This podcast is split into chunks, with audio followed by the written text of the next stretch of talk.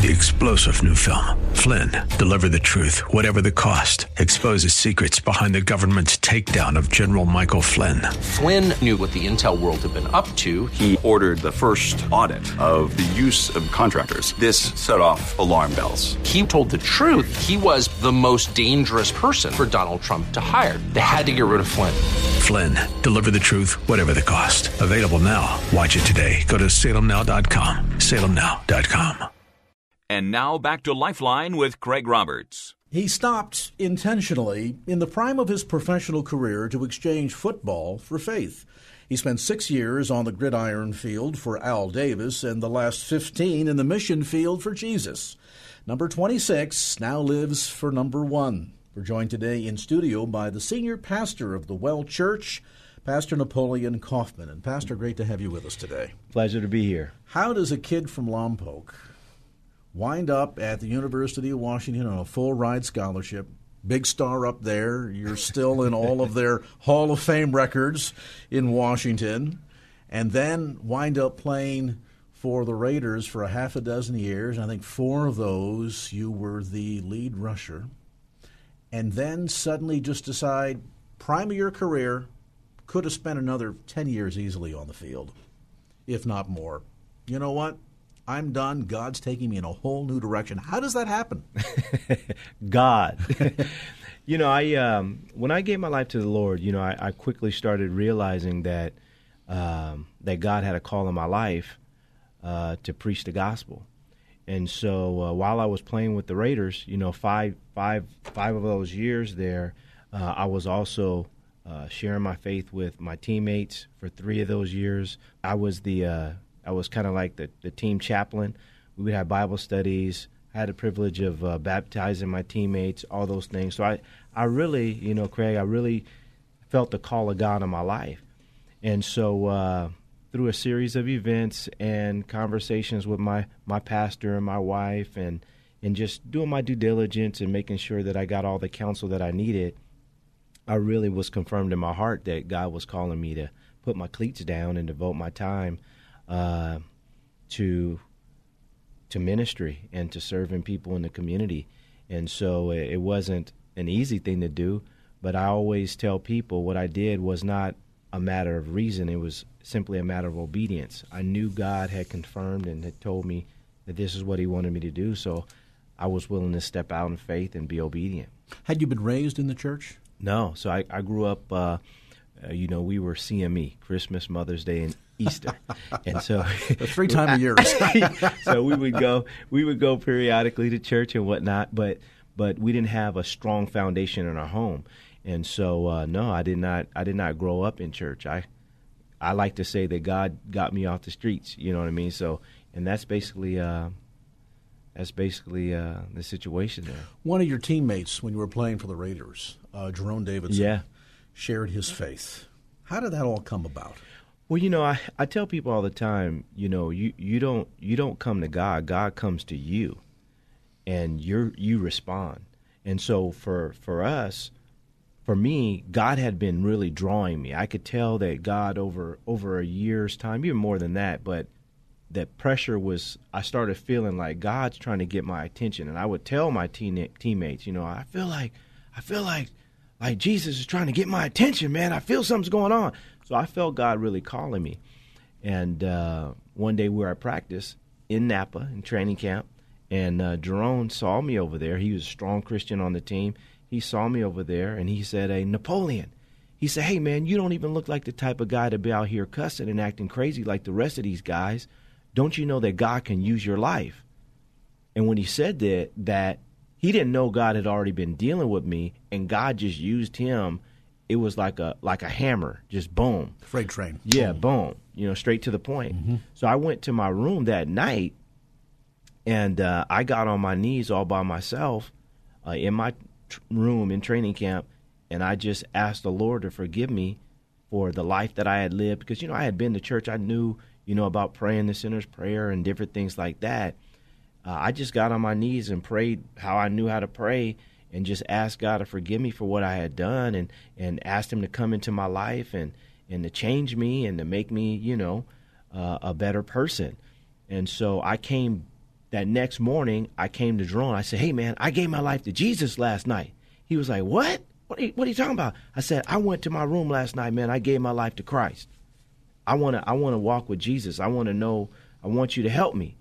And so we literally would have Bible studies every day, uh, and just just I just be got discipled uh, because it was during the season. I couldn't go to church or anything like that because uh, on Sundays, you know, obviously I'm working. So we, I, my my salvation experience was all about discipleship, one on one, praying with people, um, and then eventually I got incorporated into church, and then uh, began to grow even more. But that's ironically, how, that's exactly what we see as the biblical model. That, that's that's how I got saved. Precisely, I got saved. I was I was not in a church. I was I was out I was out on the football field, and somebody ministered to me. I went back to my room and gave my life to Christ, and I never and I never looked back. Craig, was that a hard transition for you, though, Napoleon? No. I asked that question because it's about the money, the high no. life. You're living the life. Yeah. You're traveling, the yeah, babes, yeah. all that. I was re- my heart was ready though. You know, I, I had done. You know, I've seen it. I, like I tell people in my church, I've seen it a lot. You know, I've seen it. All, I've seen it all. You know, and so.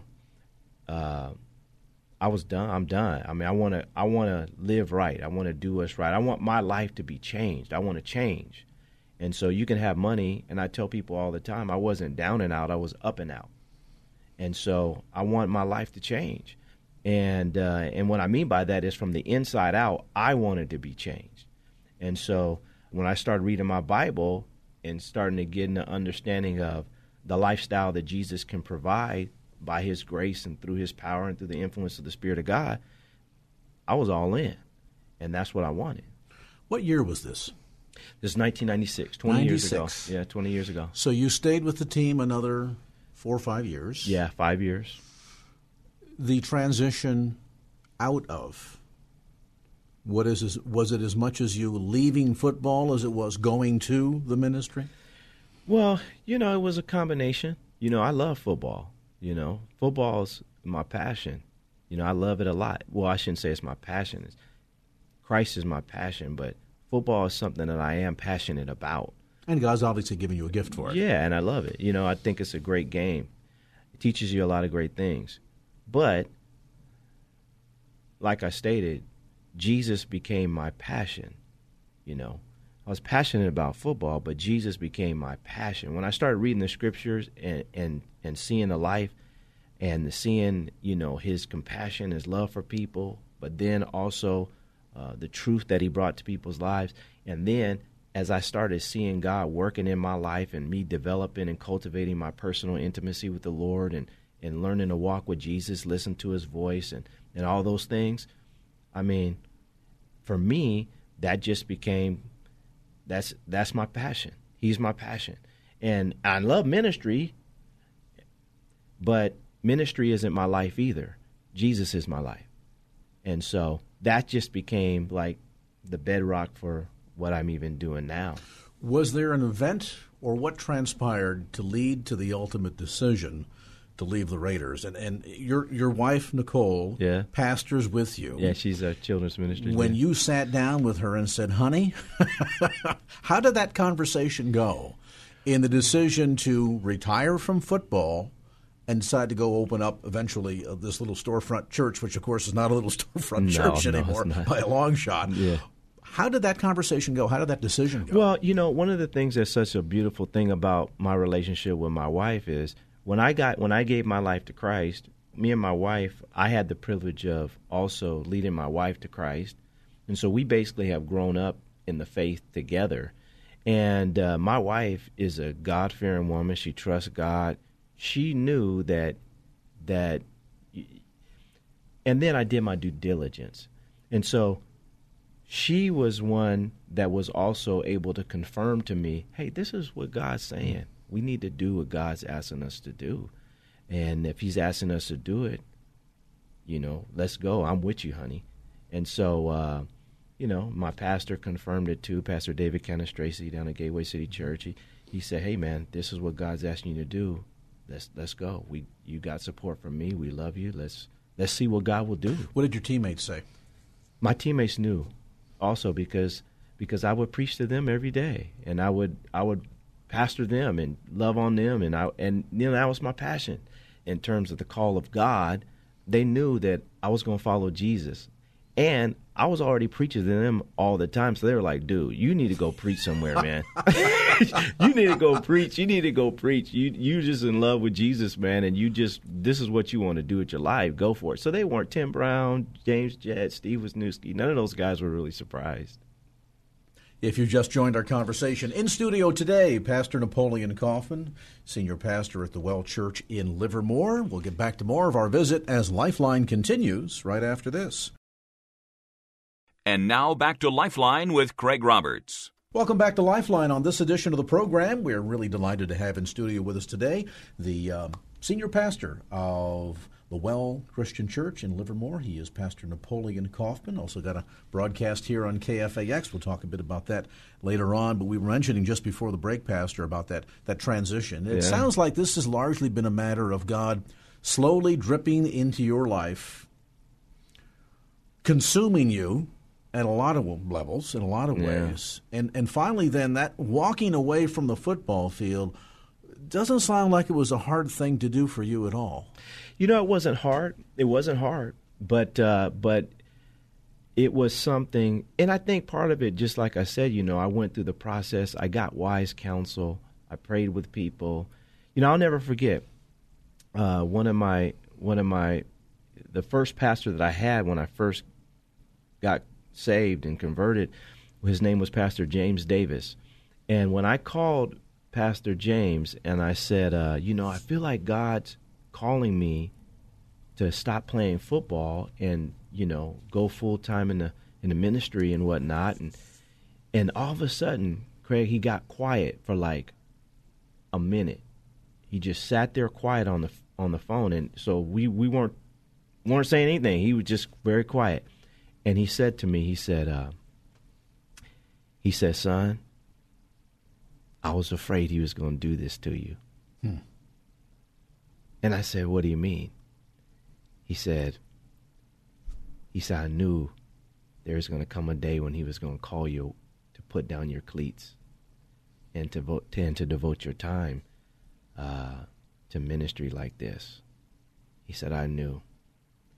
He said, Whatever he tells you to do, do it. And that was it.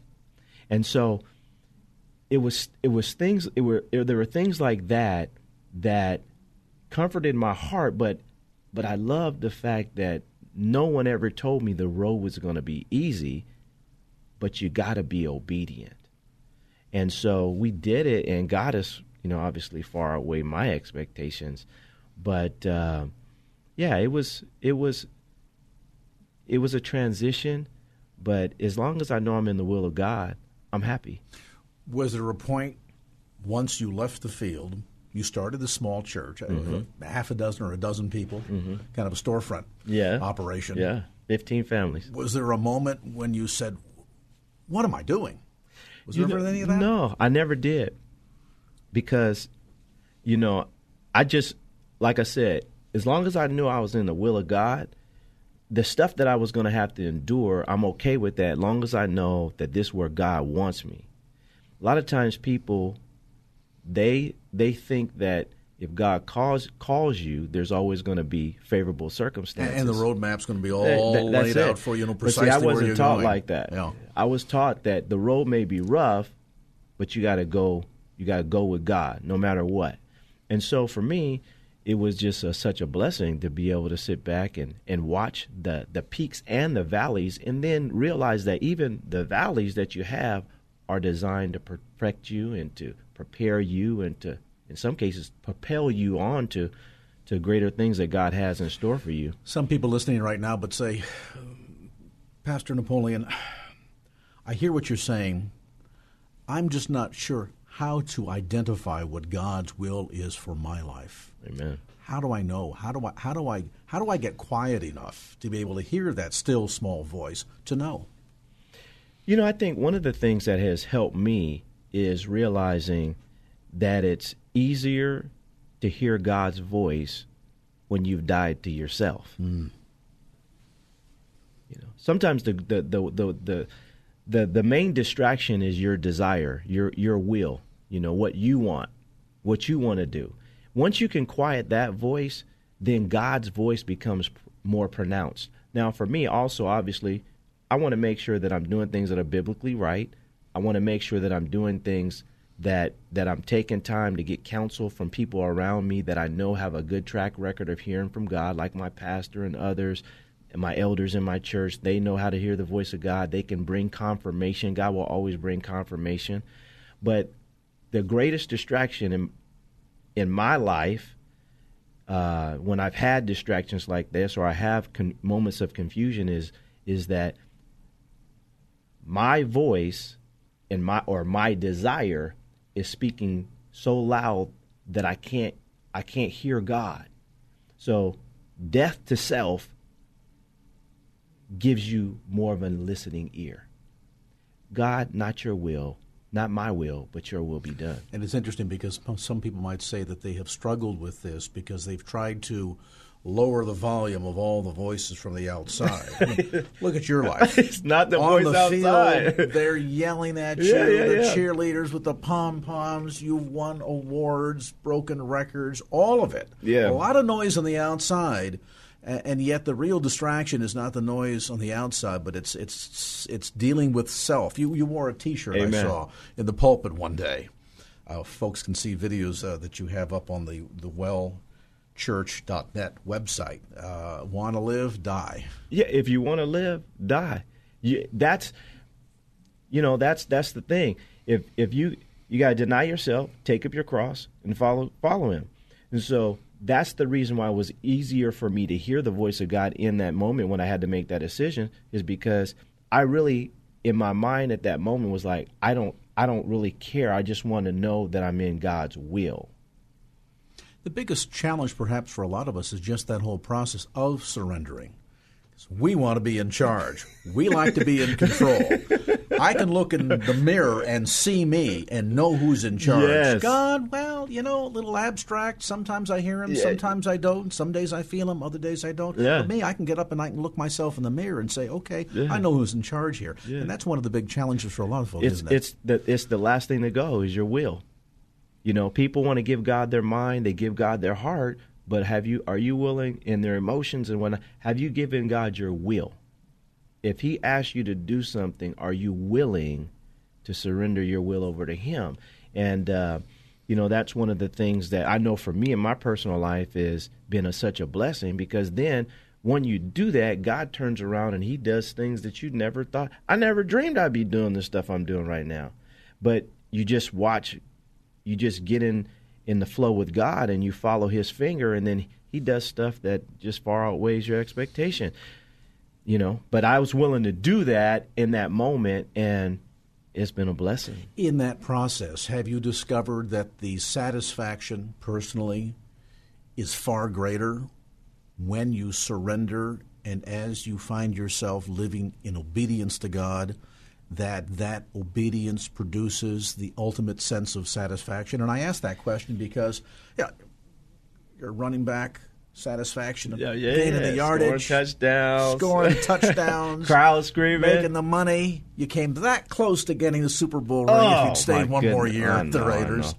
Um, there's a great sense of satisfaction. People Yeah. oftentimes find their satisfaction in things, in the stuff. or in money, or in the nameplate on the door, the car parked in the garage. And yet, I have to wonder: Has your experience with God been such that the more you have yielded, died to self, Yeah. yielded to His will, and been obedient, do you find the satisfaction level in life has gone up exponentially? Oh yeah, because I mean, for me, it's just there's nothing. It's one thing you playing for Al Davis, you score a touchdown, Al Davis is is cheering. Mm-hmm.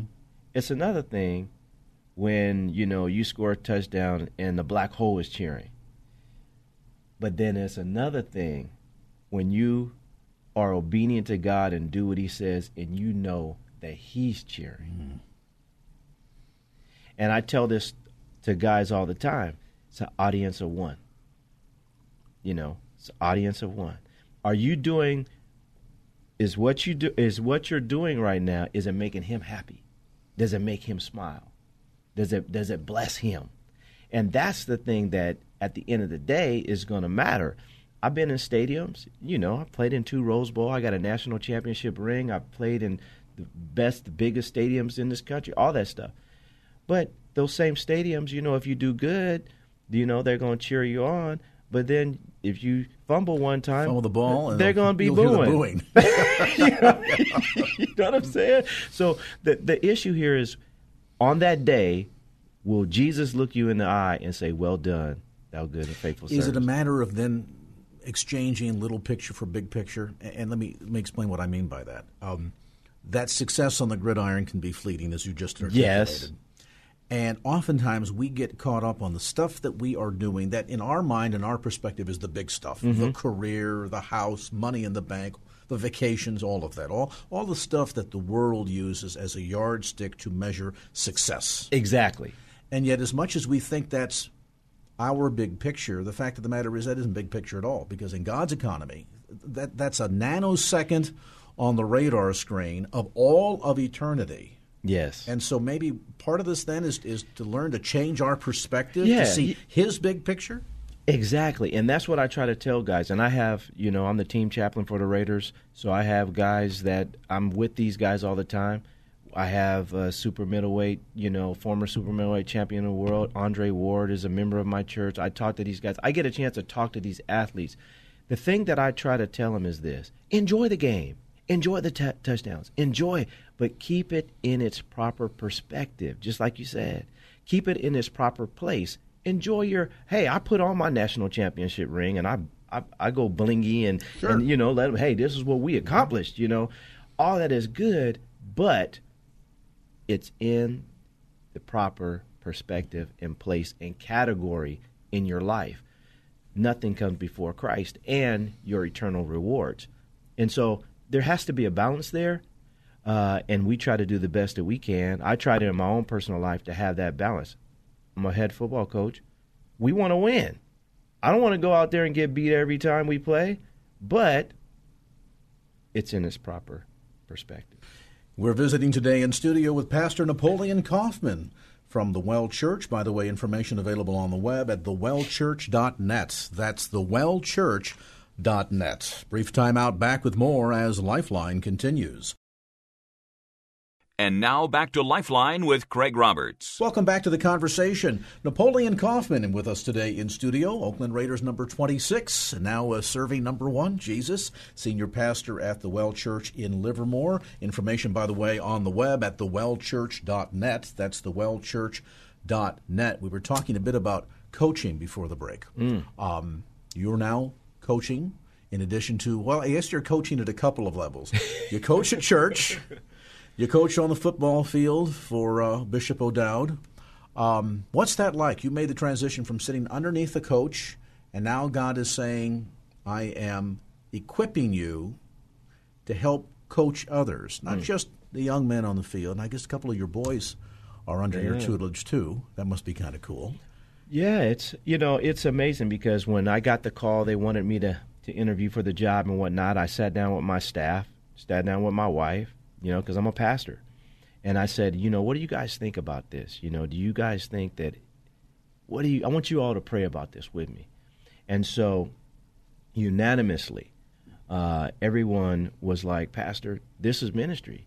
You get an opportunity to pour into the life of these young men, just like somebody poured into your life and helped you as a coach, you're going to be able to get into the community there in Oakland. You're going to be able to get a chance to, to reach kids that, you know, maybe other people don't get a chance to reach, and uh, and coach them up and be a blessing to them, you know. And so when I took the job, the principal over there, Pam Shea, former principal, she said, "Coach, we know that you're a pastor," and these were her words. She said, Coach, I want you to pastor my kids.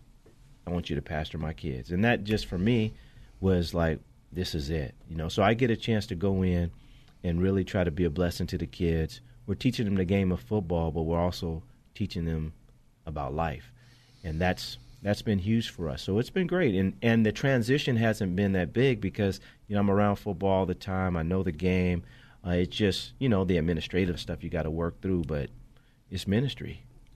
And I think about many eavesdropping on our conversation right now that would say, you know, I've been looking for a place. I'm just not sure where God wants me to be. I, I boy, wouldn't it be great to be on the radio or have a church or something? but I, you know, I, maybe that's not what God is calling me to to do. But everybody is really called, in a sense, to be a mentor, aren't they? I mean, whether we use it in that terminology or talk about discipling. Yes. This this is something that every one of us gets to do and should be doing. I, I'm, I'm struck by the fact that even in your faith walk, you experienced firsthand what true discipleship is all about. You mentioned you weren't going to church on Sundays, you were at work on Sundays. But men spent time with you, poured love into you, showed you the way, taught you the Word, taught you how to study the Word modeled Christ's character, and that really is the truest definition of discipleship, isn't it? Yeah, I tell I tell our church all the time. Each one of you has a sphere of influence that God wants you to impact. Get out and influence. Stop thinking that the church is going to grow because we have more events here at this church. Well, Pastor, you're just going to preach the sermons a little bit better, and it'll grow. It's no, your no, job. No, no, no, no. You get out. Everybody is called to do the work of an evangelist, and so we get out. We do the work of an evangelist and we reach our spheres of influence with the gospel. So for me, I do my thing on Sunday. I'm at I'm at work all week, you know, doing ministry, and then in the afternoon I go out and I get out and get outside the walls and go and try to impact my sphere of influence uh, with the gospel. And so, uh, yeah, it's it's a no brainer. Everybody should. Everybody has a sphere of influence. Let God use you to impact that sphere of influence. Stop thinking it's it's another event that's going to do it. And so uh, that's what we preach at our church, and that's what I try to model for our church by doing what I'm doing mm-hmm. now at on the high school level. But we've been doing this for years. And, and some might say, well, wait a minute now. You've got this huge platform. You went from this small church, 15 families. Yeah. You've got 83,000 square feet now. That had yeah. to be scary when you yeah. signed that agreement. yeah. Um, you're on radio, you're on television, you're speaking, you're traveling. You have this huge platform that God has given you. Mm-hmm. And yet you stop in moments and you do the one on one. Which really goes back full circle then to your life's testimony that it's that, that personal touch. Uh, we got caught up, I think, sometimes in God for God so loved the world that he gave his only begotten Son, that none should perish, all should have everlasting life. Jesus Christ died for the entire world, and yet we're not called to save the world. We're called each one reach one. And as we do that, guess what? If we're all doing our job, that matter of reaching the entire world will take care of itself, won't it? it that's that's what it was designed to do. Jesus designed it, designed the system to work like that. That everybody does their part to reach their sphere of influence. And I think, uh, unfortunately, we've we've gone we've we've become so event driven that people haven't taken their personal responsibility to impact uh, their sphere. And so, I really challenge our church in that. Um, we have a ministry in our church called Reach One, Reach One Ministry. It's our evangelistic arm of our church where we we even try to equip people to this is how you go out and, and have an impact in your community. So uh, and then, like I said, we as leaders try to model that. And of course, the irony is the mission fields all around us. Yeah. I mean, not only is the Bay Area perhaps the most incredible cross section of any mission field anywhere on planet Earth, because I don't know of anywhere else you could go where you could find literally every mission field you can think of. Yes. From every color, every language, every tribe of every continent that all calls the San Francisco Bay Area home. There, yes. There's probably no melting pot, do we call it, equal to this anywhere in the world. Mm. So, in terms of being able to learn what real missions is all about, it's right here. Yeah, go to your neighbor. And, and then you think this, exactly, right and then you think of your sphere of influence of the people that you work with, the people that you commute with, the people that you live next door to. The opportunity there to do exactly what Jerome Davison did with you exactly all those years ago is right there in front of every one of us, isn't it? It's right there. But people are so busy, and in some cases, people are so selfish that they, they're not thinking about how can I impact somebody else's life with the gospel. You know, the gospel is the power of God unto salvation. I mean, you can you can get into this and you can change this law. You could do. The bottom line is, people's lives will not change until they invite God in. And so we're the messengers. We got to get the message to them. And you'd be surprised how many times I talk to people, even kids at my school. They, you know, I don't a Bible. You know, where's where can I get one of those at? You know, it's like. So the point is, we got to get out, put our boots to the ground, and start working for Jesus. And there really is. A, a huge hunger out there, isn't there? I, I, I believe there is. You see it when you talk, when you work with these kids. You see it. Yeah, I see it when I talk to the kids. I see it at my church. I see that there's people that are hungry out there. We just Jesus said, the harvest is ready. It's the laborers mm-hmm. that are few. So we as Christians come home at the end of the day. We're tired. We're worn out. We're tailing, dealing with you know paying taxes, raising money to pay the mortgage, take care of the kids, all that stuff. Then we'll sit in the evening and scream at the TV set as we watch the craziness of the political cycle or the latest protest march Tragically, people getting killed in the streets every single day, and we scream at the TV. Why doesn't somebody do something? Where is God yeah. in all of this? You know what? The, and the, the, the thing for me is, is we're trying to ask the government to do something that the church was anointed and called to do. Mm. And for us, we got to we got to realize that Jesus wants us to get out, share our faith, keep preaching the gospel. Don't compromise it. Don't water it down let, let people know that there's hope in Jesus, that Jesus, and until people's hearts change, their life is not going to change. And the thing that's going to change people's hearts is, is, is the gospel, is, is God getting into their lives. You've just opened a potential Pandora's box here. So I'm going to I'm going to pause on okay. that because I want you to elaborate, but I don't want to have to interrupt you. We're going to take a quick station break, get you updated on traffic, come back to more of our conversation. Pastor Napoleon Kaufman from the Well Church in Livermore with us today in studio. More information, by the way, about his ministry, the radio broadcast, Times of Refreshing, and details about the church at thewellchurch.net. That's thewellchurch.net. A brief timeout, back with more as Lifeline continues. And now back to Lifeline with Craig Roberts. Welcome back to our conversation. TheWellChurch.net, that's the website to get more information about the pulpit ministry and the overall ministry of the Well Church in Livermore. And uh, Napoleon, of course, also has a radio broadcast here on KFAX. Details again on the web at kfax.com. We were talking just before the break about the sense that a lot of people are frustrated right now. Mm-hmm. I mean, mm-hmm. you're seeing that borne out in this election cycle that we're going yeah. through. We're seeing it borne out in the headlines of every single day. Mm-hmm. Um, in particular, we've seen a ratcheting up of violence taking place in communities. Hardly a week goes by that you don't hear about somebody being shot by the police, shooting the police, protest over the same, court cases, acts of terrorism. But specifically to the point of what's going on in our country today, if we look at the protest marches that took place in the 1950s and 60s, mm-hmm.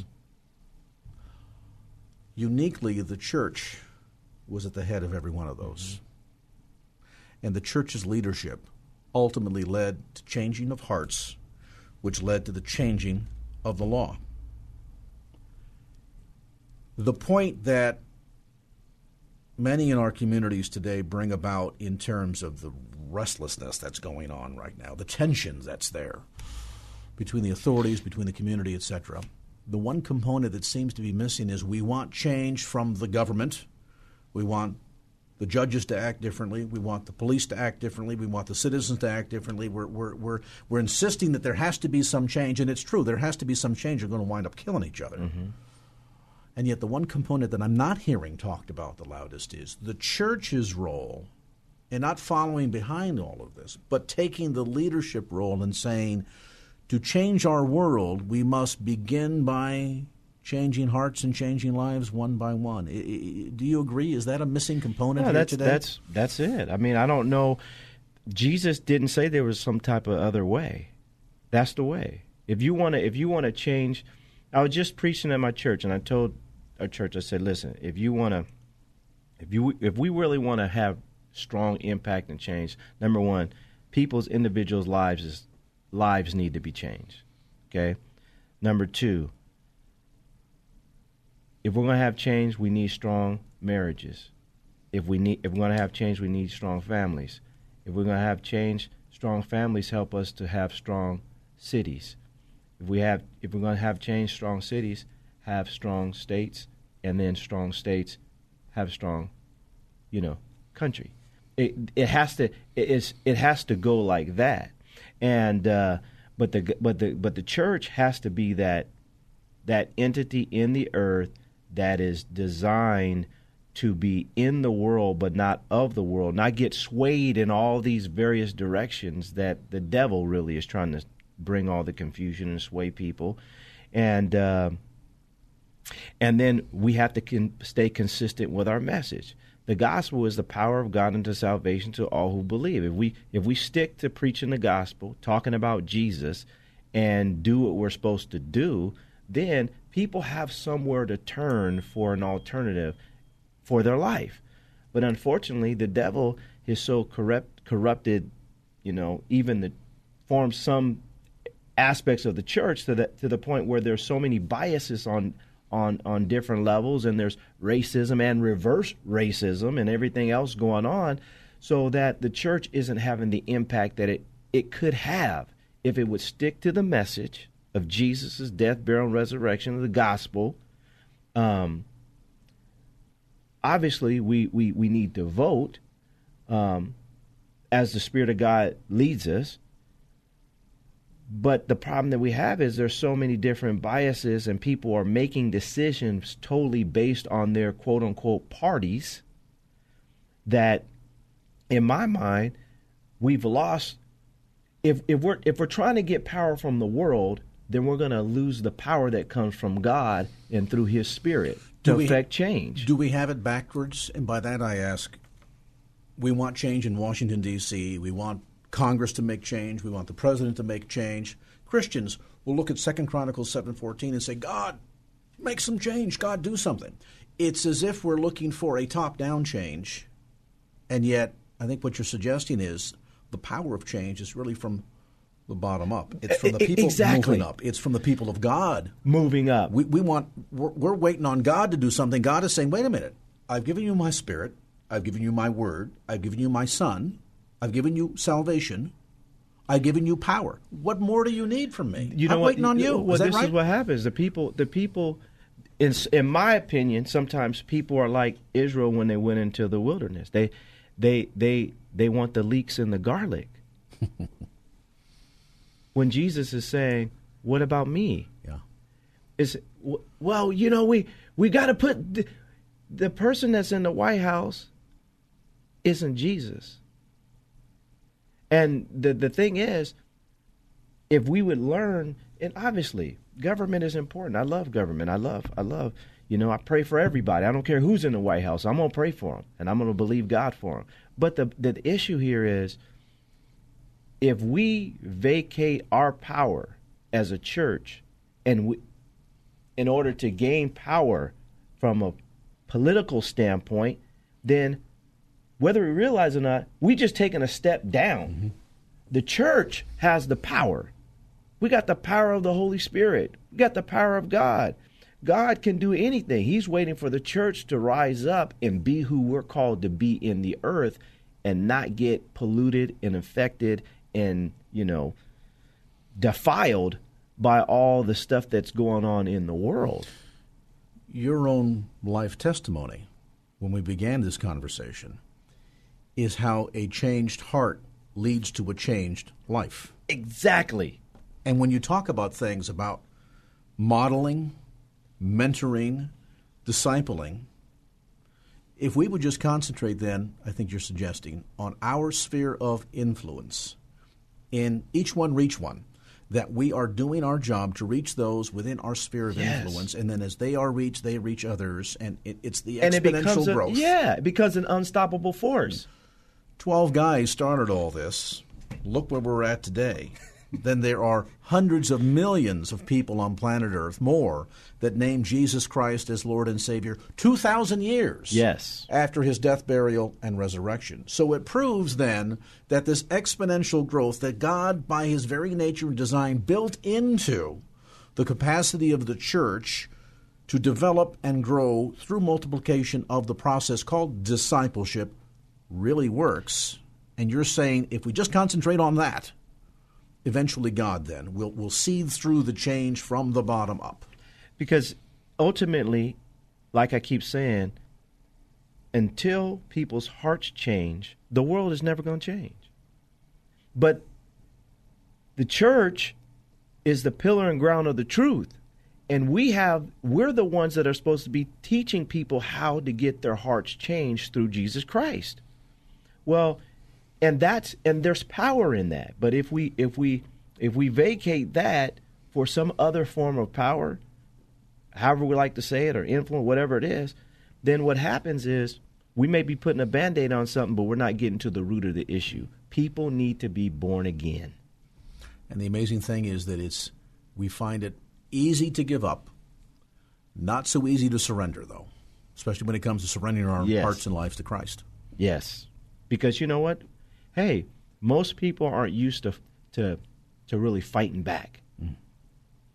You know, and for me, my prayer is is as a church we rise up, be who God has called us to be, and that will be good enough. That will be good enough to make to make the change that God is looking for us to make. But if we become watered down, we become affected by by or defined by the world. We let the world define who we should be and put us in our little corner and don't do anything. Then we we won't have the p- impact, and the devil wins. And we're challenged not to reflect the culture, but to change the culture. That's right. To bring the kingdom, to bring the kingdom of God. That's what Jesus did. The kingdom of God is at hand. We're, we're to reflect that and to display that and to proclaim that, herald that, to let people know that the kingdom of God is at hand. And um, yeah, the world is, Jesus never said the world was, he said the world was going to fall apart. Our job is to draw people into the kingdom and fight back darkness as best that we can. Uh, but unfortunately now, and it's sad to say it, Craig, people, you know, what is the church doing? Yeah, we're, we're, we're scared to be salt. We're intimidated. And we don't mind turning the light on, but we put it underneath the bushel basket instead of on top of it. Amen. And that's a big challenge. You've given us, I think, much to consider today, Pastor. I sure appreciate you taking time out of your schedule to come in and to visit. We invite listeners, if you're maybe new to the Bay Area looking for a new church home, uh, check out the Well Church. They're located at 2333 Nissen Drive in Livermore. Information available on the web at thewellchurch.net. That's thewellchurch.net. We also invite you to tune in to Pastor Napoleon Kaufman's broadcast, Times of Refreshing, right here on, on KFAX, where at least in every broadcast you'll hear at least one time, give me an amen, somebody. Pastor Kaufman, thanks so much for coming in. Been a delight visiting with you. Man, Craig, this has been my pleasure. Opinions expressed in the preceding program do not necessarily represent the views of the ownership, staff, or management of KFAX. Copyright Salem Media Group, all rights reserved. Three star general Michael J. Flynn, head of the Pentagon Intelligence Agency, knew all the government's dirty secrets. He was one of the most respected generals in the military. Flynn knew what the intel world had been up to. He understood its funding. He ordered the first audit of the use of contractors. This set off alarm bells. The explosive new documentary, Flynn, Deliver the Truth, Whatever the Cost, uncovers the facts behind this scandal. Flynn told the truth. He was the most dangerous person for Donald Trump to hire. I find out the worst enemy that I'm going to face in my life is right here in America. They took my assessment and they wanted me to change it. And I was like, I'm not changing it. They had to get rid of Flynn. With in depth interviews, archival footage, and never before seen personal records of the man behind the headlines. I just felt like I was drowning. Flynn, Deliver the Truth, Whatever the Cost. Available now. Watch it today. Go to salemnow.com. Salemnow.com.